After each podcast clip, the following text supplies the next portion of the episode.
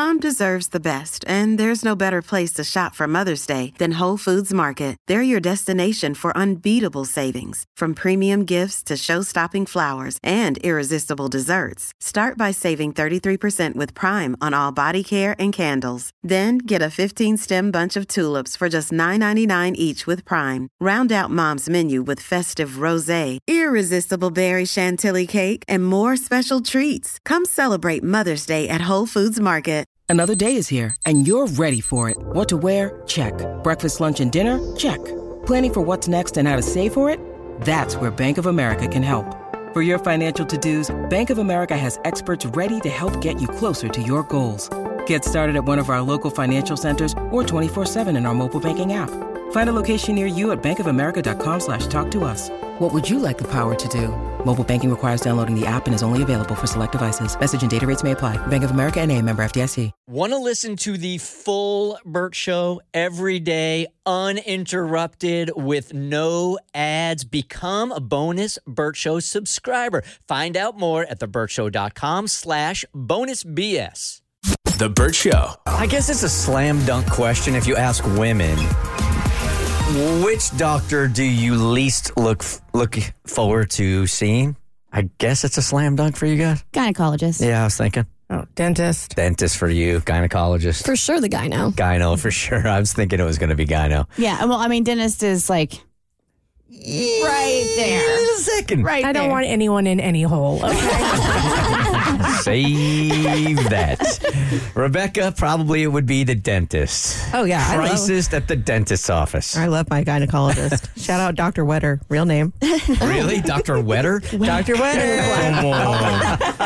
we got to search later. Huh? We, we will find the most um the most perfectly named gynecologist. Oh, we got a call on this before. There's a Doctor Beaver. Uh huh. Uh huh, for sure. Oh, and then I just saw there's a guy who is a urologist that does vasectomies. I kid you not. This was a meme. A meme. His name is Dr. Dick Chop. No, it isn't. You C stop H it. O P P was the last name. No, stop it. I swear, I just saw the meme yesterday. That's what he was born to do. Yes, I know. It's like that name was given to Damn. you. You you were, you were given a gift of a name. Now you must use it appropriately. That sounds like an awful wrestling move. Fi- the finishing move. oh, the dick chop. Yeah. you, you are I don't not to getting be a- on the receiving end. Anyway, so what happened at the dentist office here? Yeah, um, I think if I hadn't been paying my oral surgeon to do this to me, it would probably count as like a misdemeanor. Oh. He basically saw me as an easy mark, I think. Okay. As a disgruntled dentist. So just for some context, I sound a little better today, but my speech might be like a little wonky because I have had this tongue lesion on the side of my tongue. You talk sexy. It's a little early. it's a little early for this kind of sex talk. Yes, it's a trigger warning, really gross dental stuff. Yeah, we're going to really get into it, but I'm, I'm going to put lesion up there with one of those words where nothing good ever comes before or after it. No. Lesion. I was trying to think of like what's a good word for this. It's just like a, this like kind of like raw trauma basically on the side of my tongue that my doctors basically think that I bit my tongue in like the middle of the night. Damn. And then for some reason, it just never healed. Like instead, it just kept getting worse, actually, and worse and worse upon periods of months to the point that I was having trouble eating. I was even having trouble talking. And it was just kind of getting miserable because I was born to sing, first of all. Haven't sung in some months. That's been awful for me. But I went to my dentist for my like annual checkup basically. And they took a look at my mouth and the dental assistant basically just said, God bless you. Oh.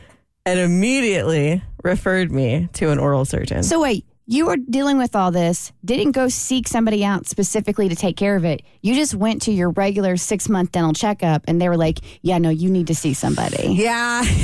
That's probably the way I would have gone also. yeah. Yeah. Start at the, like, not bottom, but the basic, and then they refer you to something more complicated. No, no, no. I'm saying it was so bad. She didn't she didn't seek out treatment for the lesion. She was just dealing with it Mm-hmm. until she had to go to her dentist and her dentist is like, "Yeah, no, you should probably see somebody about that." Uh-huh. Uh, I mean, I bought like a little custom thing on Amazon, like those little bite guards and stuff, and like boiled it and tried to sleep with it. That worked for like one night. I couldn't do it. I don't know. That was like the best I could do, I guess. But no, the dentist saw me on a Friday and sent me over on Monday. So um, the Monday comes and I am in the office waiting to see if they need to do a biopsy on me. And I am so naive because I am so excited to finally get some answers Yeah.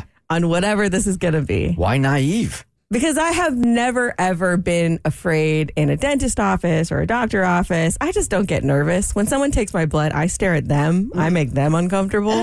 like it's always just been fine for me.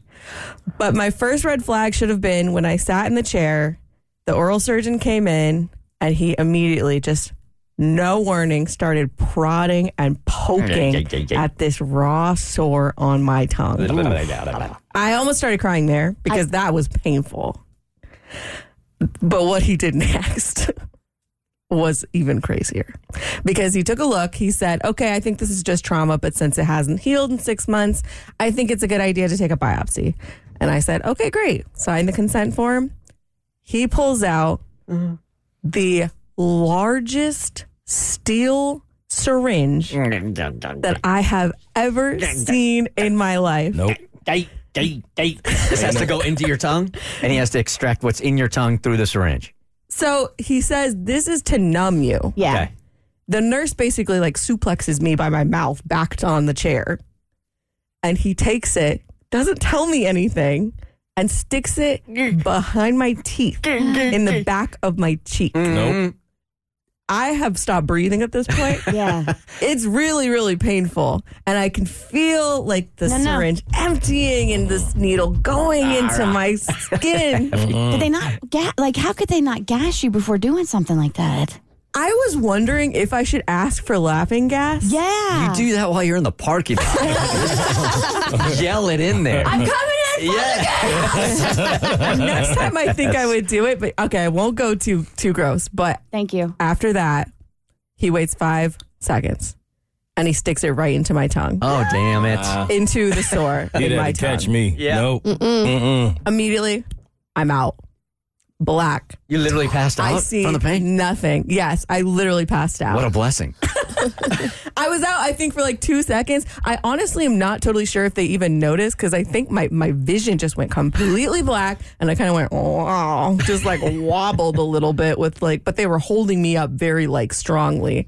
So he takes it out. He's like, okay, well, we're just going to wait for five minutes and see how that goes and come mm-hmm. back. I don't think they even noticed that I was gone. Don't step into the light. So, what they find out? What was it?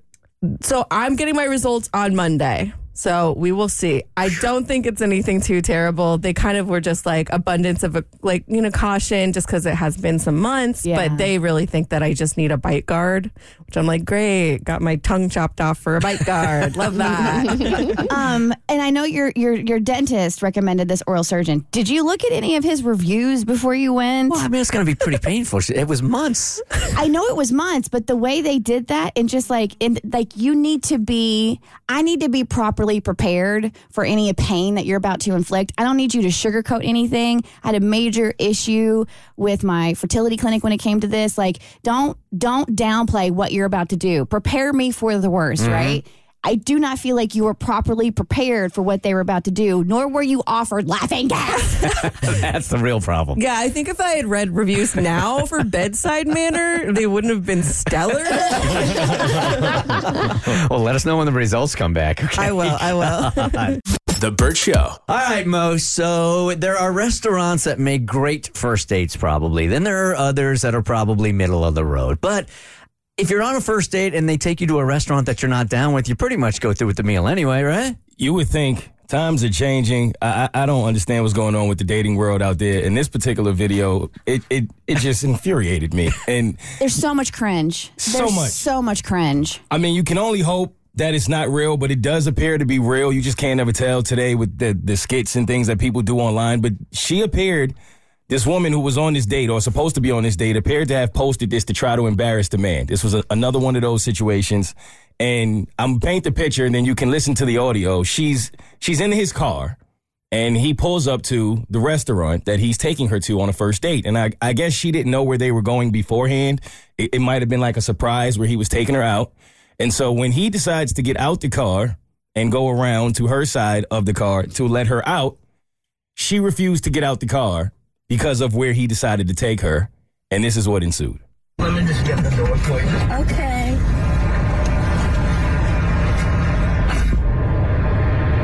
He got me at the Cheesecake Factory, y'all. I ain't getting out this car. Mm-mm. Yes. Uh, did you want me to open the door for you? Look at, look Are you? You're recording me? Yeah. Yeah. This is the Cheesecake Factory. This is the Cheesecake Factory, y'all. What's the problem with that? This is a chain restaurant. Who takes someone that looks like this to a chain restaurant? Okay, you want to talk about it? I'm, I'm fine with talking about it, even in front of them. Oh yeah, I want to talk about it. Yeah. Come on, get up, going in the car. Yeah, we're gonna talk about it. So yeah, as he was walking around the car, she locked the door. so he couldn't open the door In his car. in his car. And so he's trying to open the door and then that's when she rolled down the window and had that encounter with him and said, I'm not getting out of the car. And filming him. Film, yeah, Yeah, yeah. And got him like he's on camera. Like mm-hmm. she turns it and like he's like, You're filming me? Like it's all on camera. It's so cringe.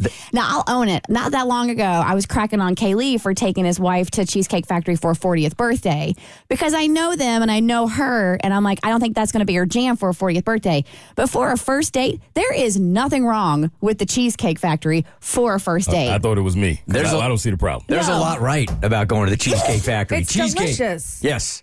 And it's kind of expensive too. Yeah. Maybe this is my that was the place to go when I was in college. Like when your parents went in town, you went to the Cheesecake Factory.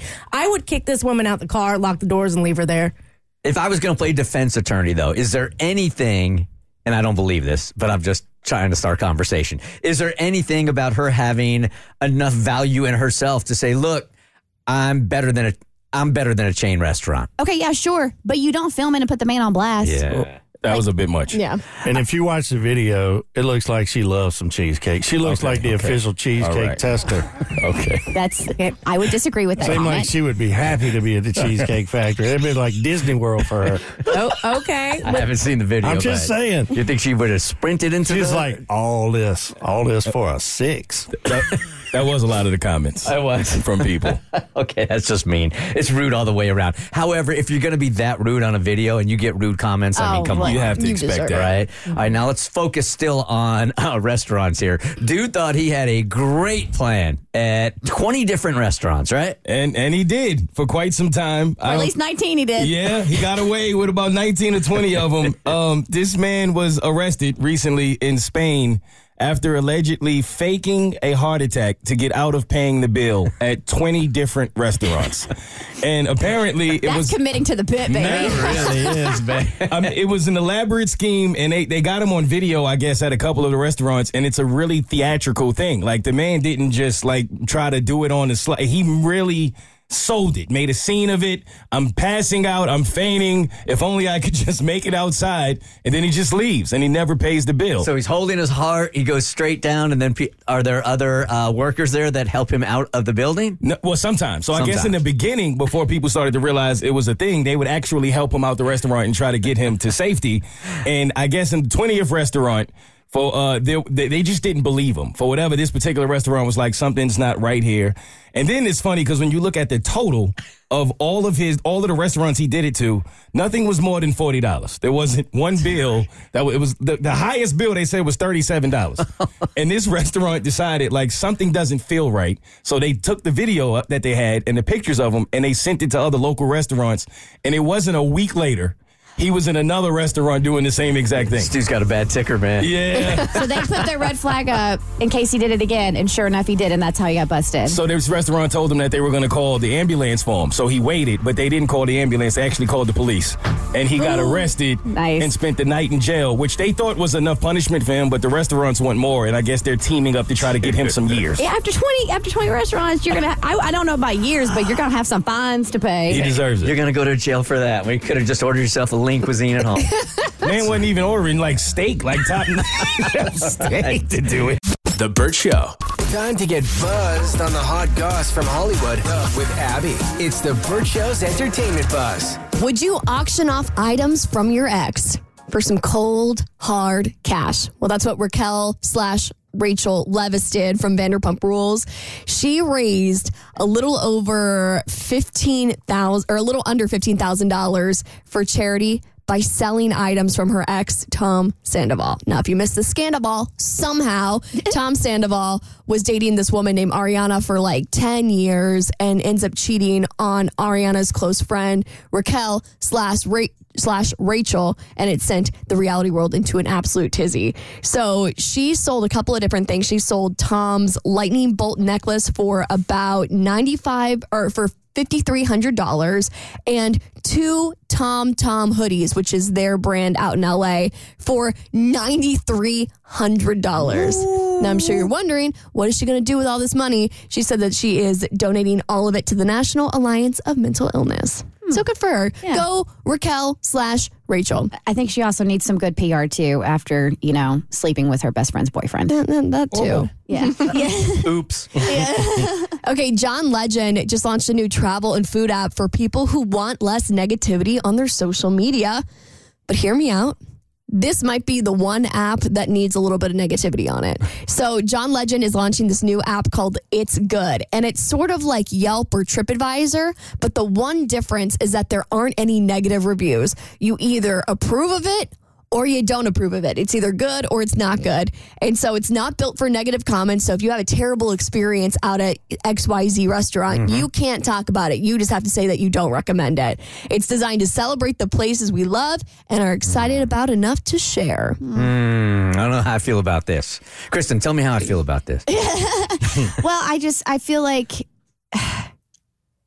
I feel like we don't need it. I don't I don't see like I don't see how it's going to be useful. I think it's useful for the the restaurants because it's only restaurants. Well, it's, useful for the good restaurant. Yeah. So, but I mean, there's already so many other ways as far as finding out if a restaurant is good and how they're rated. And yeah, negative comments, ex, you know, negative comments exist and some people take advantage of that. But I like to read the comments and Yeah. I like to know why you don't like a place. Like, did you not like it because you thought the food was too spicy? Well, then that's not going to be, I like spicy food. Or did you not like it because it was the worst service of your life and you waited 3 hours for your entree? Like, I think that kind of stuff is important. I agree. I, I, the only thing I do like about it is it does filter out like um, the comments from people that you can tell, like you just said, are more personal. They're not actually based on. Because I feel like podcasts go through this with commenting. Like sometimes you can tell that it's not actually based on the material or the Yeah. place. It's coming from just a, a negative space, and I guess this would cancel that if you're looking for genuine reviews about But it. It If you said- cancels cancel culture. Because Yes. when something bad happens and it gets notoriety, people will rate a restaurant or, or an establishment having never stepped foot in there because they want to cancel it. Hundred percent. All right, let's put this in a different realm. Uh, I I have a friend that is a girl. Mo says to me, "Hey, I'd really like to go out with her. Do you think she's worth going out with?" And I go, "No." That's what you feel like this is. Yes, it, that's what it is. I say no. Isn't your follow up going to be, "Well, why not?" And in this app, I'm not allowed to tell you. I could just say, "Nope." I see your point. It would drive you crazy. and cancel culture, I mean, you can still go to this app and everybody can just say no, and it, it has a bad rating because everybody, you know, gave it a thumbs down, and you don't you don't know why. No, I love this because I get I get lost in the comments. I'll see something with like four and a half out of five stars, and then I'll see a couple of negative comments, and it'll sway me. And then I have to read through all of them. Then I get overwhelmed. So if I could go somewhere and it's just like yes or no, that would make it so much easier. I got for me. questions. I'm like Kristen. I got questions. the other cool thing is that you can get recommendations specifically from people that you follow on social media, like your favorite influencer. So if you want to know where XYZ cool girl is going out to dinner, it'll tell you. So I think that's kind of cool. And where she got paid to eat. Okay. And where she got paid to eat. Tell me where you got that free cheesecake, girl. okay, we recently heard that Tom Cruise has this clause in his movie contracts where he's not allowed to be on any of the merchandise. And now there's this whole list going out of some of the weird things that celeb celebs have put in their contracts. Some of them are kind of normal and reasonable. Like one of the first ones is Keanu Reeves has a no digital editing clause because mm-hmm. I guess somebody did a digital tear on his face and he's like, mm, that's not what I wanted Okay. to portray. I would have cried if I wanted. But then there's one from the Fast and Furious. I guess The Rock, Jason Statham, and Vin Diesel all refused to be depicted as the loser in a fight. So Vin Diesel Get outta here. created this point system that was in the contract where they had to count the number of kicks, punches, and Wow. headbutts to make sure that it was all even. So, um, you know, there were no losers. And now you know why The Rock thinks he's a douchebag. okay, don't drink every time Jada Pinkett Smith talks about Tupac coming up on your next entertainment. yeah, shocking, huh? Sorry. Okay. Just shocking. I'm not, I'm not kidding you. We used to we had a we've had a ban on multiple celebrities before.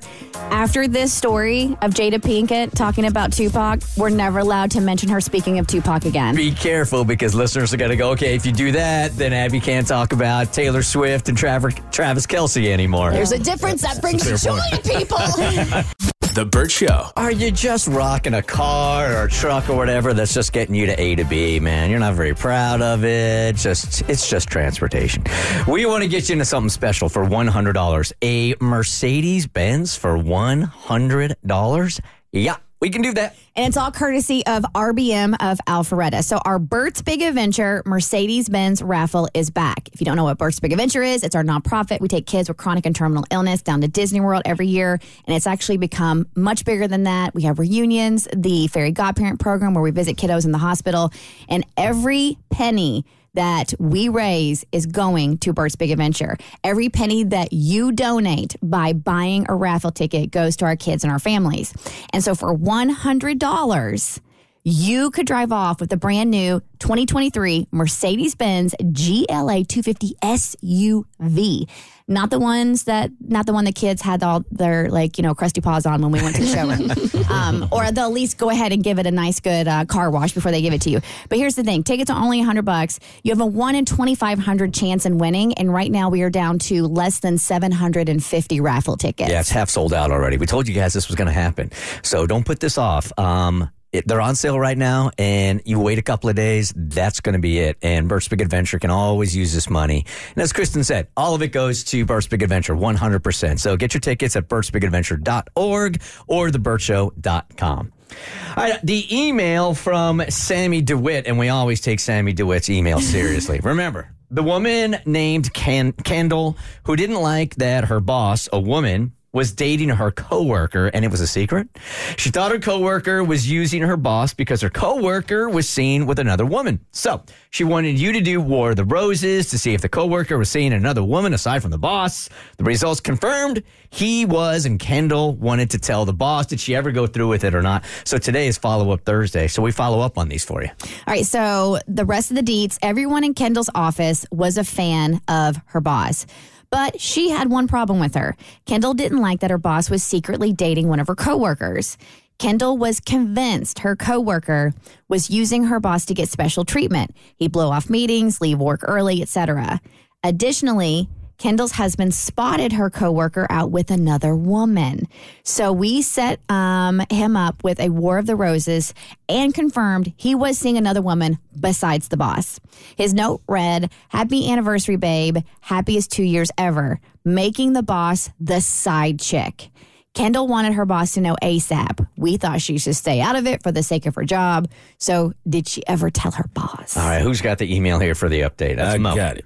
Well, for a while, I was torn between wanting to tell my boss and or just staying out of it and stop caring. Eventually, I got so frustrated with him and what he was getting away with. So I had a really uncomfortable talk with my boss. She shut down the conversation immediately and said that she would not discuss her personal life with me. So while I was able to tell her what I suspected about our coworker seeing someone else, she wouldn't let me discuss with her the details of how I knew. They continued to keep dating for a couple of months after. So she obviously didn't believe me. He continued to take advantage of our boss and get away with it, doing minimal work at the office. Their relationship continued as if I had said nothing. Until one day, he made a huge mistake. He accidentally sent a text message meant for his other woman to our office group chat. Bro. Oh, bruh. The message was clear evidence of what I had tried to tell my boss. There was no way she couldn't believe what I had told her after the text he accidentally sent. She also had no choice but to break up with him because she would look like a fool if she didn't.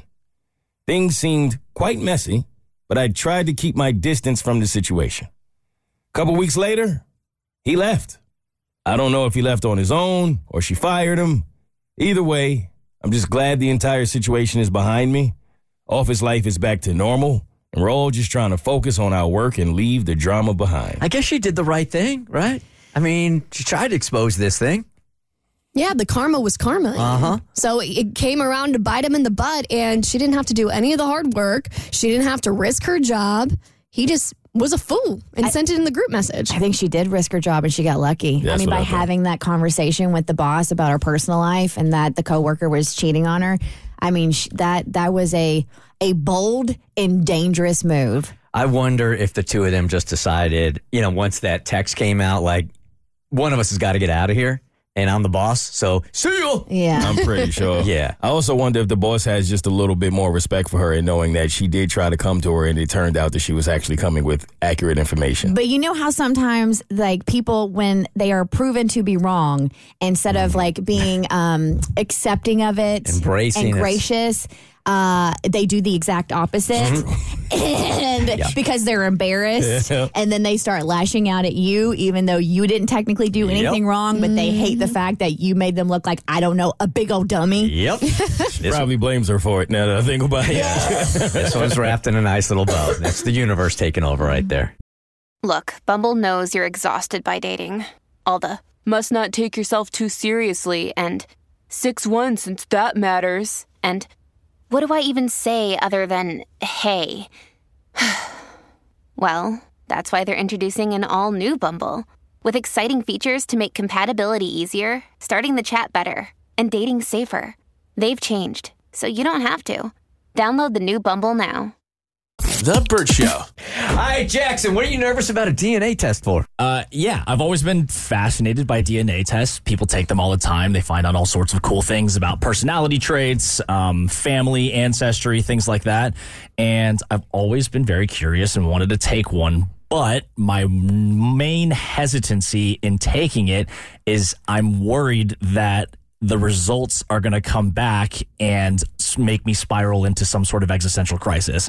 Um, and the reason for that is because for my entire life, uh, being Korean has been a big source of pride. Um, I've come on here and talked a lot about sort of a lot of this identity crisis that I've been going through. But at the end of the day, I am Korean. So that has been something that to be prideful of. And that's always been something that my family has, you know, doted on since I was a kid. and it, that's a constant in your life Exactly. It is something that is a constant, and I've you know that that's you know big, a big part of my identity.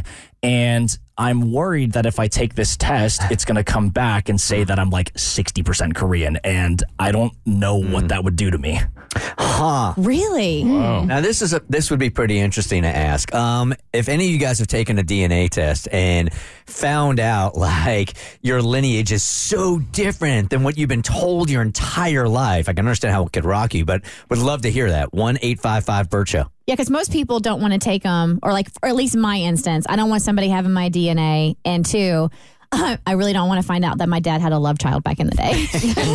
and you're fairly certain that that's the case. It- well, I'm spend some time in Vietnam. and- But yeah, he was he got he got deployed right out of high school. It, there's a distinct possibility for sure. um, but for you, because so much so much of your identity is wrapped up in being Korean, that would be like a, a huge like that would be earth shattering for you. Exactly, exactly. And something that's super cool that actually my dad's um, grandfather has is a physical family tree book that dates back generations upon generations. And this has always been something that's like been so cool that we've had running in our family. Um, historically, it's only been like the first male child of every family that has been written down and recorded in this. But recently, we've started updating it and like actually putting everyone, you know, in Oh, there. you're including the ladies now. Exactly. Very nice. Thank um, you. For inclusivity's sake. And um, that's been so cool. And we've been able to look back these generations and see, you know, like time and time again, like it's been very consistent. And for me to take a DNA test and to see something that would have me like question this would be earth shattering. So if if you're using the word earth shattering in not a dramatic way, but honest way, why even take the test then? Why, Don't what, do it. What, what mm. good can come?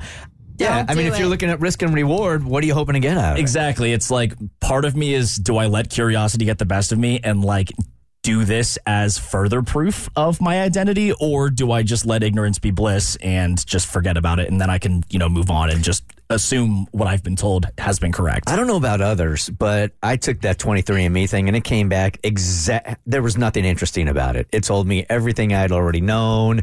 Uh, it told me about some other family members that were in the area, but to be honest with you, I don't even like the family members that I know. so I didn't reach out. But look, if, if the stakes are that high for you, I wouldn't take it at all. Um, I grew up being told that uh, my family was very heavily Greek with Maroulis as a last name, and it turns out we're actually like Romanian.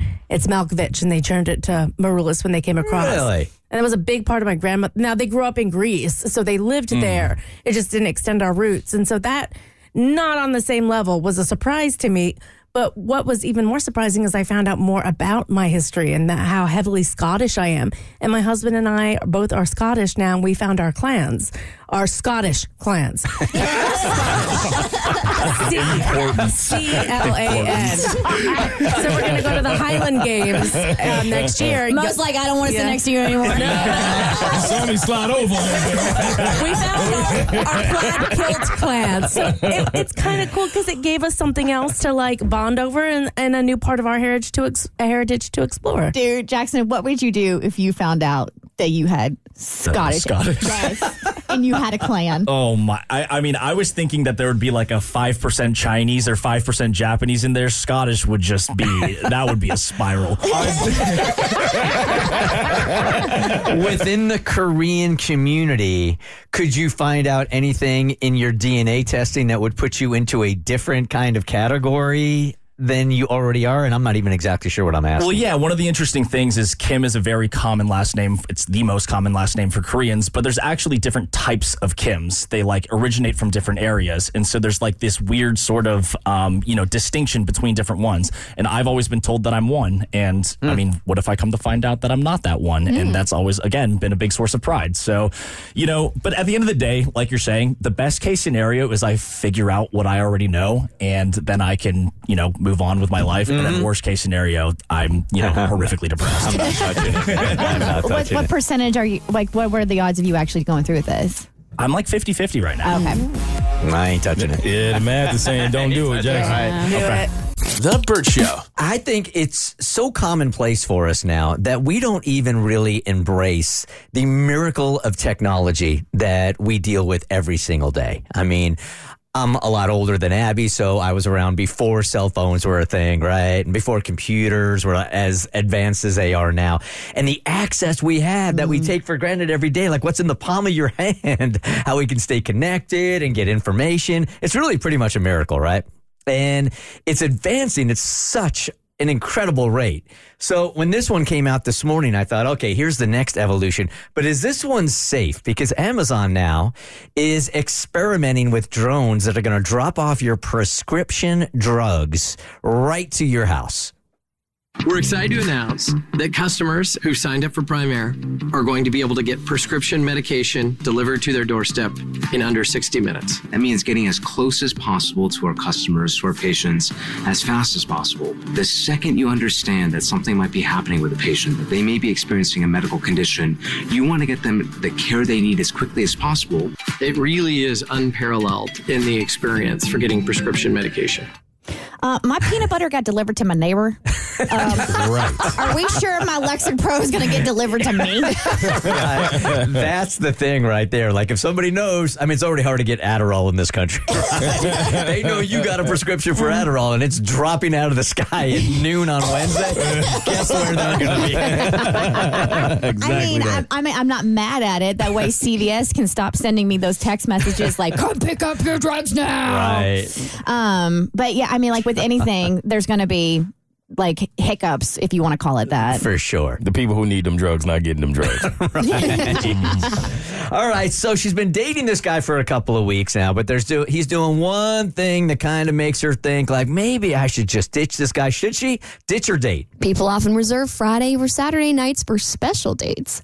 So here's the deal I've been dating this guy for over three weeks now. We've gone out five times. We've never gone w- out once on a weekend night.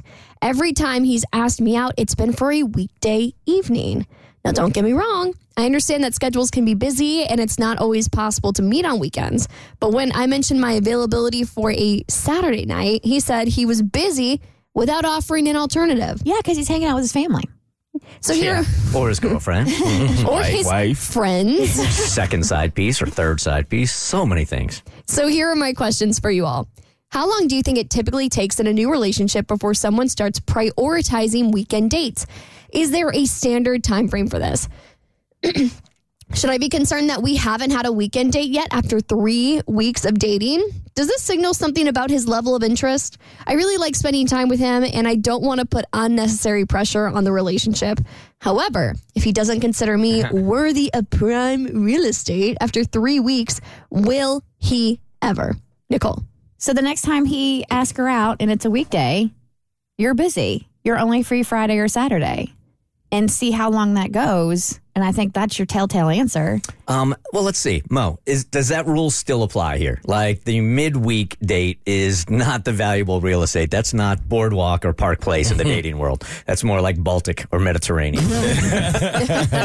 no, I, I definitely think it does. I mean, this could this could go either way because I've done this. Um, where if you got a busy schedule and you just work a lot during the week, sometime for a date with someone that's new that you're not exactly sure about yet, it's just easier to fill it in your schedule as you're already on the move throughout the week.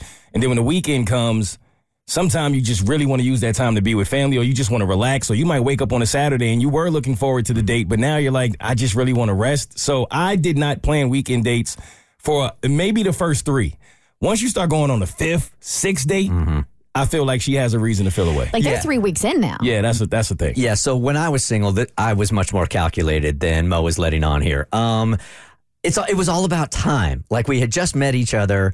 I don't I- that weekend real estate really is important for me to hang out with my dudes, and at that point, I was drinking a lot and hanging out a lot. So I'll make it even worse. This is the worst real estate ever. Is your midweek lunch date? Is you're just kicking tires at that point? You're like, it's got a set time that you've got to be there and be out. It's an hour. Then you got to get back to work. You know, planning an hour. And for me, it was always if this hour went well, then we got a weekend ahead of us. Oh my gosh. Cassie, the, the same thing happens in the mommy world with play dates. Really? Yes. So like if I really like you and your kid, I'll give you a Saturday or Sunday. Really? But if like, you know, we're we're just whatever, mm, I'll give you a Wednesday or Thursday night. Is that right? Really? Mhm, And it, you always have that out too. Like I can meet for we can do lunch or a coffee. Like there's always a set out in case it sucks and you can bounce. But yeah, cause so like I'm hanging out like we have Cassie and I have a play date this Sunday because Hmm. I like her, I like her kids, and they get along really well with Jimmy. So of course she's gonna get like prime weekend real estate. Yep. And it's a long one too. It's like all morning and lunch. Yeah. Yeah. Ooh. I will say this about guys, though, right? Uh, and they're telling you everything that you need to know. If a guy is really excited about you, once that first date is over, if he's excited, he's going to want to lock down the second one quickly, I would think. And if that's the weekend, then that's the weekend. I agree. And then, I mean, five dates in, you like the person. I, I would imagine. Yes. You're not just on a fifth date with somebody you kind of wish washy about. So uh, the weekend thing should be over by this point. Ditch your date. Uh, ditch. Date, but only go on a date if it's on the weekend. Yeah, you propose the weekend if he has something going on. And the fact that he's not telling you why after five dates. Yeah, he's just busy. That speaks volumes right there. Absolutely date. Men are just not that calculated. You don't think so? No, if there's one thing I've learned from dating unseasoned white boys, Saturdays are for the boys. and I think he just doesn't have an open slot. You got to get some seasoning in your life immediately. Abby. The Burt Show. Can I ask you guys a really stupid, superficial question here, um, right before we get into the entertainment buzz? This doesn't have to take time, long at all. Um, so I had a business meeting. I was invited to a business meeting last night at a really fancy steakhouse. Ooh. You know, one of those like typical. I mean, it's super dark in there. A lot of wood. A lot of dark woods. Dudes in there, literally, this is the kind of place where you're allowed to smoke inside, smoking cigars. So as soon as you walk in, you smell the cigars. It's just, it reeks of old school steakhouse, right? Like you choke on the testosterone when you walk in. Most of the guys in there, I think, are past that testosterone stage. I think they're probably- if there's testosterone, I think it's probably being injected. But um, so first thing, uh, I just because this is funny, I show up and I hadn't gone home, so I was still in my work attire. Uh huh. They wouldn't let me in without a jacket on, so I had a t-shirt and I had to grab a jacket off of uh, the rack. And I'm kind of a little guy, so I'm walking around like a toddler. Oh, yeah, the baggy joint with dad's jacket on, sleeves all long and stuff. but then we sit down, and this is what I'm going to ask you guys about because if you listen to the show at all, food is my least priority. Food for me gets me from A to B. Taste, not an issue for me. I just want to get through the food to get to the drinks. Oh my God, the idea of you going to a premier steakhouse and having like the best quality beef, perfectly seasoned and perfectly cooked to the most perfect medium rare. Oh, Definitely hungry now. I know, right? Mm-hmm. I had the sea bass, just so you know. Okay. And, and and I do feel like in a place like that, that the server judges you when you're at a steakhouse that's known for steak, and you're like, "I'll have the fish." They're like, "Really? You're gonna come in here and order that No, but sea bass is a lovely, lovely fish. It How was was it prepared? Cooked?" Okay. When they ask you, that's what you say. How would you like it? Cooked. Well, that's what I want to ask you guys about steaks because they used a uh, term last night that I have never heard of. Medium rare plus. Yeah. What is that? So there's medium rare and then there's rare. What's medium rare plus? So medium rare plus, if I remember correctly, because we got into, we had a tiff at a steak restaurant because they overcooked our food. There's actually you have rare, medium rare, medium, medium well, well. And in between those are the pluses. So if you want it medium rare, but just a little bit warmer inside, you go plus. I think that's crap. You're telling me the chef back there is just cooking it just for like 30 seconds, a little bit longer, and Yeah. they're calling it plus? Yeah. What? I never heard of that either. Yeah. Isn't medium rare plus just medium well? No, no, medium rare plus would be would be in between medium rare and medium. And then medium plus would be between medium and medium well. And then after that, you're just chewing for 20 hours. And I don't know why you would order your steak like that. But anyway, I feel like if I put two steaks in front of you and you normally like it medium rare, and I put a medium rare and a medium rare plus in front of you, you ate both. You wouldn't have any idea which the plus steak was. I, I wouldn't. That's why I always just go medium rare. But I've been to restaurants where I've ordered medium rare and it's rare, rare on the inside, like very rare. And it, I wanted a little more cooked. So this one is when I'd order medium rare plus. And then this incident we got into at a steakhouse, it, it was not it was not a pleasant experience. Um, and we thought our steaks were overcooked. He told my friend, "So you don't want medium rare, you want rare plus." And she was like, "Okay." and they essentially brought a steak out to her to her that was like practically mooing. It was like raw. Time to get buzzed on the hot goss from Hollywood with Abby. It's the Burt Show's entertainment buzz. All right, Jada Pinkett Smith is dropping Tupac's name left and right. She saw Britney making these headlines with all these leaks about her new memoir. It comes out on October 24th, The Woman in Me. And she says, What else can I say about this man and my husband, which, by the way, I've been separated for seven years? so now, to make headlines, she is lumping both Will and Tupac into the same storyline. And she says, You know, if Tupac and Will had ever met, they would have been best buddies. if Pac had survived Vegas, he and Will would have ended up being really mm. good friends. Mm. You know, they would have had a lot to offer one another. Mm. And funny enough, Will was the only person when I started dating him. Pac never said anything. If I dated anybody else, Pac had had something to say. Okay, he didn't think anybody was good enough, which I understand, right? But when I started dating Will, he didn't say anything, which meant to me, in his own way, he approved. I think I recognize that hmm and that laugh. Is that Jay Shetty? Yes. Okay. Um, so one of my biggest pet peeves is when people speak for the dead. You don't know Mm. how somebody was going to react. You don't know how somebody was going to receive somebody else. Like I, I, it, it really irks me when somebody speaks for the dead and what they would or would not have done. What were you saying about Pac Well- earlier this morning? The joke now? Well, in, J- in Jada's defense, the internet is saying that Pac is not actually dead, but he faked it to get away from her. so, so maybe she's not actually speaking for the dead after all. I don't know what the saturation point has been with her because I used to really like her and Will a lot. Yeah. But at some point, it turned like she just feels like she thinks she's just a little bit smarter than everybody else and a little bit emotionally more advanced than everybody else. I'm just done listening to her talk. It's messy. I don't even know what to say about it anymore. I mean, let the man rest in peace. It's Right. been so long. Let it go. Pink is getting backlash for some flags she was waving at her concert. I'll tell you why she had to set the record straight on your next eBuzz on The Burt Show. The Burt Show. She really likes spending the night in her own room, sometimes away from her significant other. But she might be going a little over the top to get what she wants here. Seems a little ridiculous. All right, let me find it because I lost my place. Forgive me. You want me to read it? I gotcha. Hey, you Burt Show. Found you guys on Facebook and have been listening ever since. I'm one of your loyal Fargo fans. If Kristen could read this in her Midwest accent, it would make my day. Don't you know? News is so heavy these days. I really appreciate you guys keeping it light and making me laugh on a daily basis. That's all you're going to get from me, babe. There's something I do, and I want to know if you guys think it's normal. I pick fights with my husband so I can get the bedroom to myself. That's jacked up, man. Wow. This man snores like nobody's business. He rattles the windows. I try to fall asleep before him, and his snoring is typically not an issue. But there are nights I want to stay up and binge some TV, but I want to do it in my bed.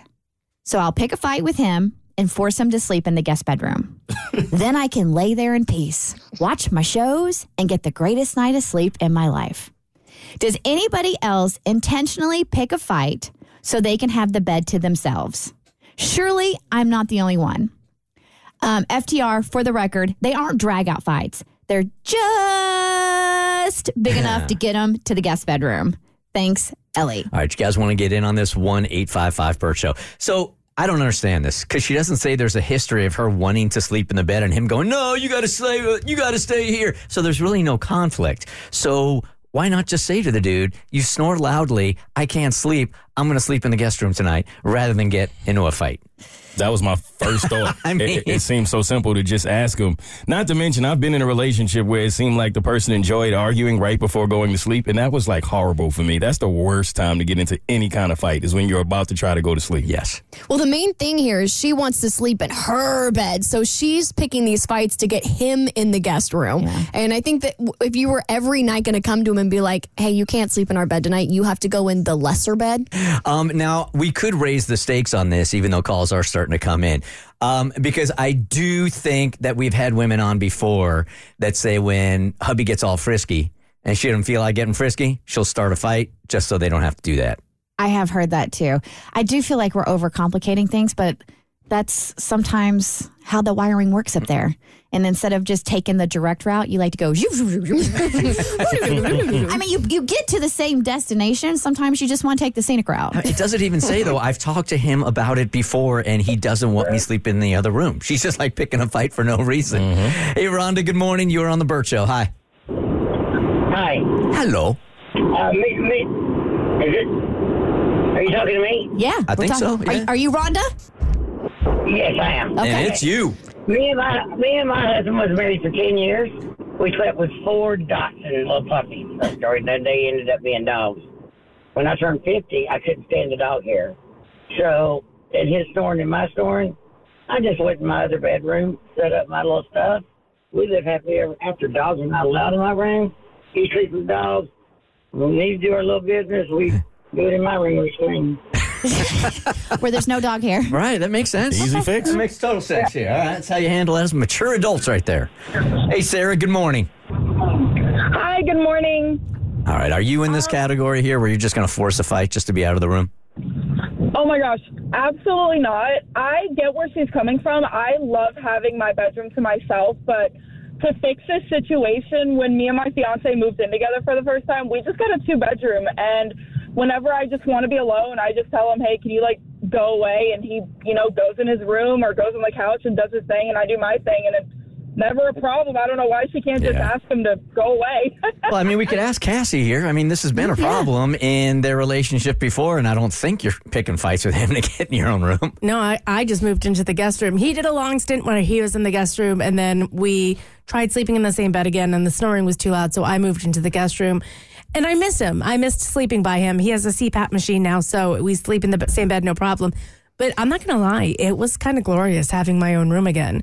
I had my own nighttime routine. You could Mm-hmm. snuggle down. Like it just. There is something about if you have the privilege of having your own room, like growing up and going to college and all that, and then you don't have one anymore and you don't have a space that's yours, you have nowhere to escape to and like ever. So there was something really nice about having Mhm. separate bedrooms. I feel like the person who is causing the infraction, which is the snoring, they should be the one to vacate the premises. Yeah, I mean, if he knows that it's that big a problem for her, yeah, I agree with you. But she hasn't even said that they've had conversations about it. Because there, I mean, it happened recently, and it doesn't happen often um, anymore.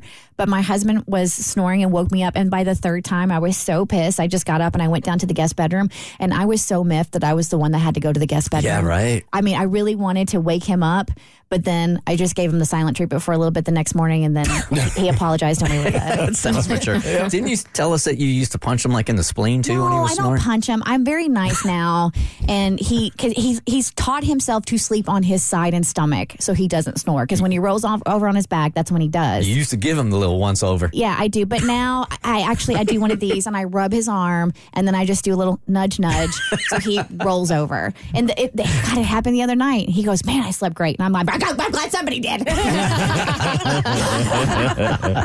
The Burt Show. All right, so Cassie here has been waffling on a very, very big decision.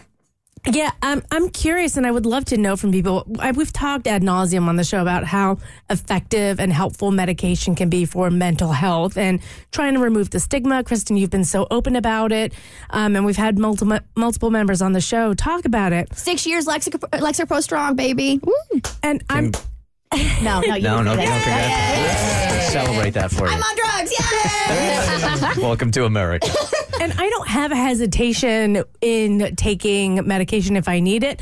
My question is, how do you know when you need it? Oh, you know. Do you know? Because I keep waffling back and forth because some days I feel great and I feel fine and I feel like myself.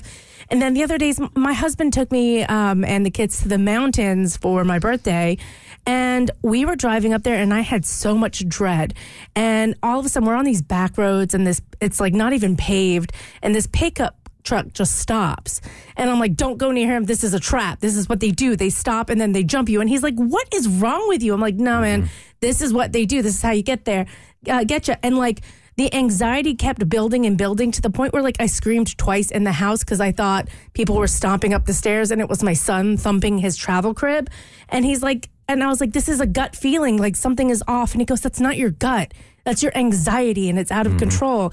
And it just had never occurred to me that this gut feeling I had about safety is probably like unbridled anxiety and needs to be reined in a little bit. So we're, we're friends, right? Yes. Okay. Uh, I can't believe you're not already. uh, I'm not joking. Um, I, I know. I, I laughed to take the hurt away. just based on our conversations and how, like last week, you were telling us about the anxiety and the OCD, and you and um, Abby have this tendency to catastrophize things. And you've talked about how anxious you are on a day to day. That I'm really surprised that you haven't gotten on them sooner. I, I, sorry, go ahead. Well, instead of hearing from Burt and I about how we endorse you investigating medication, we actually have a therapist on the oh, line. Oh, yay. Aw. Yes. All right, where's the fun in that? Good morning, Burt Show. Who is this? Hi, this is Sheila. Hi, Sheila. Okay, Cassie is like waffling back and forth. Should I be on meds? Should I not be on meds? As a therapist, what do you say? As a therapist and someone who also takes medications for anxiety, I think there's a stigma that we have about taking medications when the reality is there there are some medications that have been out there for 30, 40 years that are really safe and effective. And I I completely understand like not wanting to start anything, not knowing the safety profile of things. And and that makes that makes sense. But there's a lot of things out there that can help us. It's it's almost I always compare it to, you know, if you had a broken leg, mm-hmm. no one would expect you to be running a marathon or walking without some kind of assistance. And yet because anxiety and depression and things are invisible, we just assume people can just get up and keep going. And mm-hmm. I, I like to compare drugs to sort of, they're like training wheels. They can help you get through the day. They can help you learn some better coping skills. And then in the end, you can always decide if you want to stay on them or not. But it never hurts to just try And one of the things that I, you don't realize is once you start taking them, it's not like they make you feel high or happy or on cloud nine, but you realize, wow, this is what it's like not to ruminate so much. This is what it's like to just go through your day and feel effective and feel happy and feel like you're yourself. I think I think the problem is, and I love your analogy. I think maybe I've had a broken leg for so long that I feel like it's maybe just a light twisted ankle, Mm. and it doesn't. I'm so used to it; it doesn't feel like it's impeding my life. And I always have seen medication for people who like their mental health is really impacting their life, and for me, I feel like it's manageable. So that's why I'm like. Do I really need it, or are there other tools that I can use? Do I need to just tell myself to get over it and get out of my comfort zone? And But we all have that wake up call moment, right? And mm-hmm. and mine was the anxiety attacks. For you, it was your husband at the cabin, like kind of opening your eyes a little bit to like you can go on a family vacation and enjoy yourself and not worry that somebody's going to kidnap you, that somebody's in the house. And when he pointed out that that's probably not your gut, it's just your anxiety, could that maybe have been an aha moment for you? Yeah, because it was. It it definitely was because I was. It was shock. It was a revelation because I was just so convinced, like we were in the middle of the woods and like cabin in the woods. Jason's gonna come out of the mm-hmm. woodwork. I'm like family slaughtered, like all this stuff. I'm like playing the headlines and I'm working myself up into it, and I let it go. And but then it's like anything that's slightly off. I'm like, this is it. This is it. I knew it was gonna happen. So yeah, that might be. Are the, you that might be the sign? Are you enjoying life? Truly? No, I haven't been for a while. All right. Well, there's your answer. Yeah. I mean, Well, I'm li- gonna need a, lot, a different kind of meds to get through that. I have some in my purse. You want to try them now? Life is too short, but it's also very long, man. Yeah. So to not be happy that long. And somebody had told me before that they were waffling back and forth the same as you, and they finally got on the meds, the right meds. And it takes a while to find the right dosage and the right one that works with your body. And I remember him telling me, like, you don't realize that you need glasses until you have glasses on and you see how clear the world is. I've heard that. Yeah. Okay. Mm-hmm. All right. Meds it is. This is Burt Show. Meds, meds, meds, meds, meds. The Burt Show. Just as I was starting to warm up to this Matt Rife guy, just I, you know what? A couple of people have sent me some of the stand-up comedians videos the last couple of weeks, and I was just starting to think, you know what? This guy is pretty dang funny. Do you guys want to see the video when he was um, doing his stand-up and a woman in the front row had a seizure?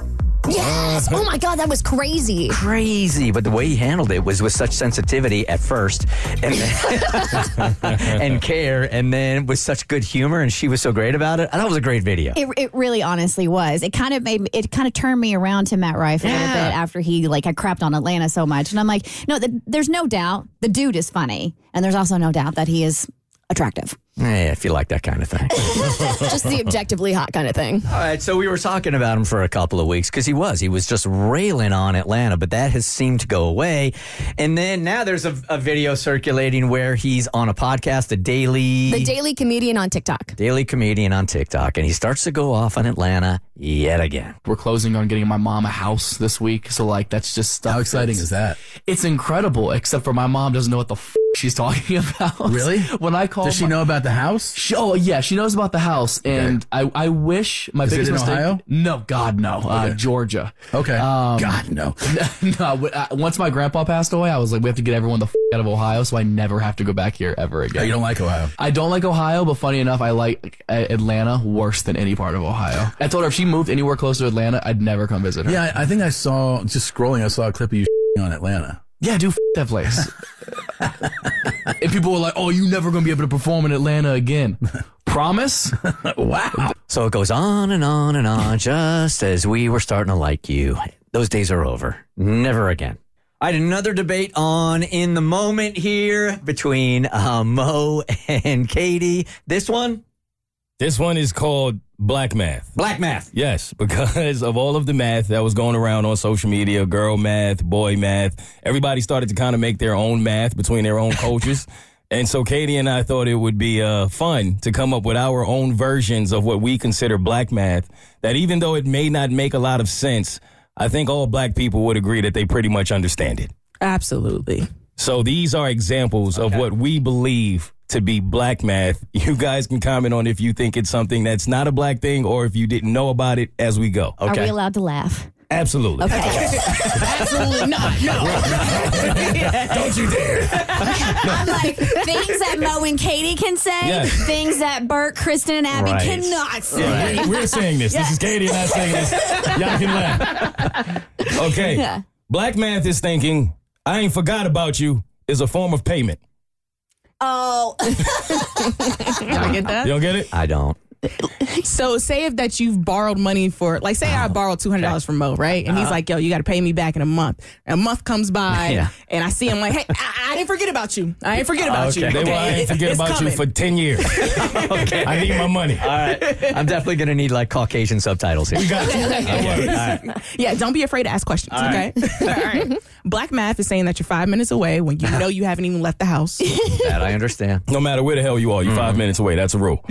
Black math is until you pay rent in this house, you should be seen and not heard. like I never heard that. Oh yeah, that's Okay. a white thing also. Okay. Yeah, okay, Yeah, okay, yeah, yeah. okay. Black math is asking to borrow things that you know you can't return. Like, can I borrow a cup of sugar? Some flour? Okay. you just need to take the word borrow out and say, "Can I have?" Exactly. Exactly. Right. Black math is all of your parents' friends being uncles and aunts, even though they never bought you anything for Christmas. Black math is making all of your appointments on weekdays during the work hour so that you can take off oh, without having to take that's off. just smart. I got an appointment. Okay, I got an I appointment. mean, That's smart. Your teeth get dirty on company time. Yeah. Your hair grows on company time. That's true. I mean, Speak it. you're you you have health on company time. That's fair. Black math is saying, damn, after somebody gives you a completely reasonable price for something. and then expecting that price to drop. A hundred percent. After you say said damn. Black math is if your kid is old enough to put a sentence together, they're old enough to stay at home alone. Okay. Whoa. and you be babysitting your brother. Black math is saying long story short and then proceeding to tell the longest story you ever heard in your damn life. I like the new cliche, which is short story long, which I'm starting to hear quite a bit. Like, I'm just going to take the short story, I'm going to make it super, super long. So you can prepare yourself. Uh-huh. Black math is seeing someone do something dumb in traffic and then making a comment about why their car looks that way. So if you ever seen a beat up car Yeah. and they cut you off in traffic, you're Yeah. like, that's why your car looks like that. That's exactly why. I've always had those inner thoughts. I didn't, I didn't Let know. them I- fly. I thought it was the only one. I, those are my outer thoughts. If I see a car that is beat up, especially on one side, you better believe I am not going to drive next to that side of the Yes. car because whatever happened was your fault. You hit somebody, Yep. and I'll be damned if you're going to hit me. I feel so free. Yeah, yeah, I yeah. thought I was the only one that thought that. No, sir. Uh, Black math is shifting through every pack of chicken at the supermarket to save 23 cents while wearing a Gucci belt. Which one of these are the cheapest? I've definitely done it. I'm not I've done lie. it too. I've Yeah. done it too. oh, dude, I do that with steaks all the time. you gotta save them coins. Black math is stopping the microwave before the last second, so you don't have to hear the beep. I do that. I do that. But then if somebody else does it and leaves it on one second and you're next to use the microwave, I feel like it's a huge Yes, offense. finish your session. See it through. You have to defuse the bomb before it goes off. And then after the bomb is defused, you have to clear the screen. Black math is thinking when your car tells you your gas tank is on E, it stands for eventually. Go to the gas station. We can push it a couple 30 more miles. Uh, my husband now is like, we have a child. You can't wait for the light to come on. Right. And I don't wait it because my car goes from yellow to red. Like it'll give you a warning. Like you'll have a yellow and then you'll go to red. And if I come home and the car's on red, he he reads me. He's like, Does he? we have a child. You can't get this low. And I'm like, I still had, it said I had 23 miles left. Black math is waiting for enough time to pass and thinking that that is an apology. So if you owe someone an apology and you don't want to say it, it's like, well, it's been three months. We should be good, right? Yeah, we that's should be good. exactly how I go. All right, where can people find In the Moment? Wherever you get your podcast. And that is owned by Pioneer Network. Legally, I got to say, I own that thing. The Burt Show.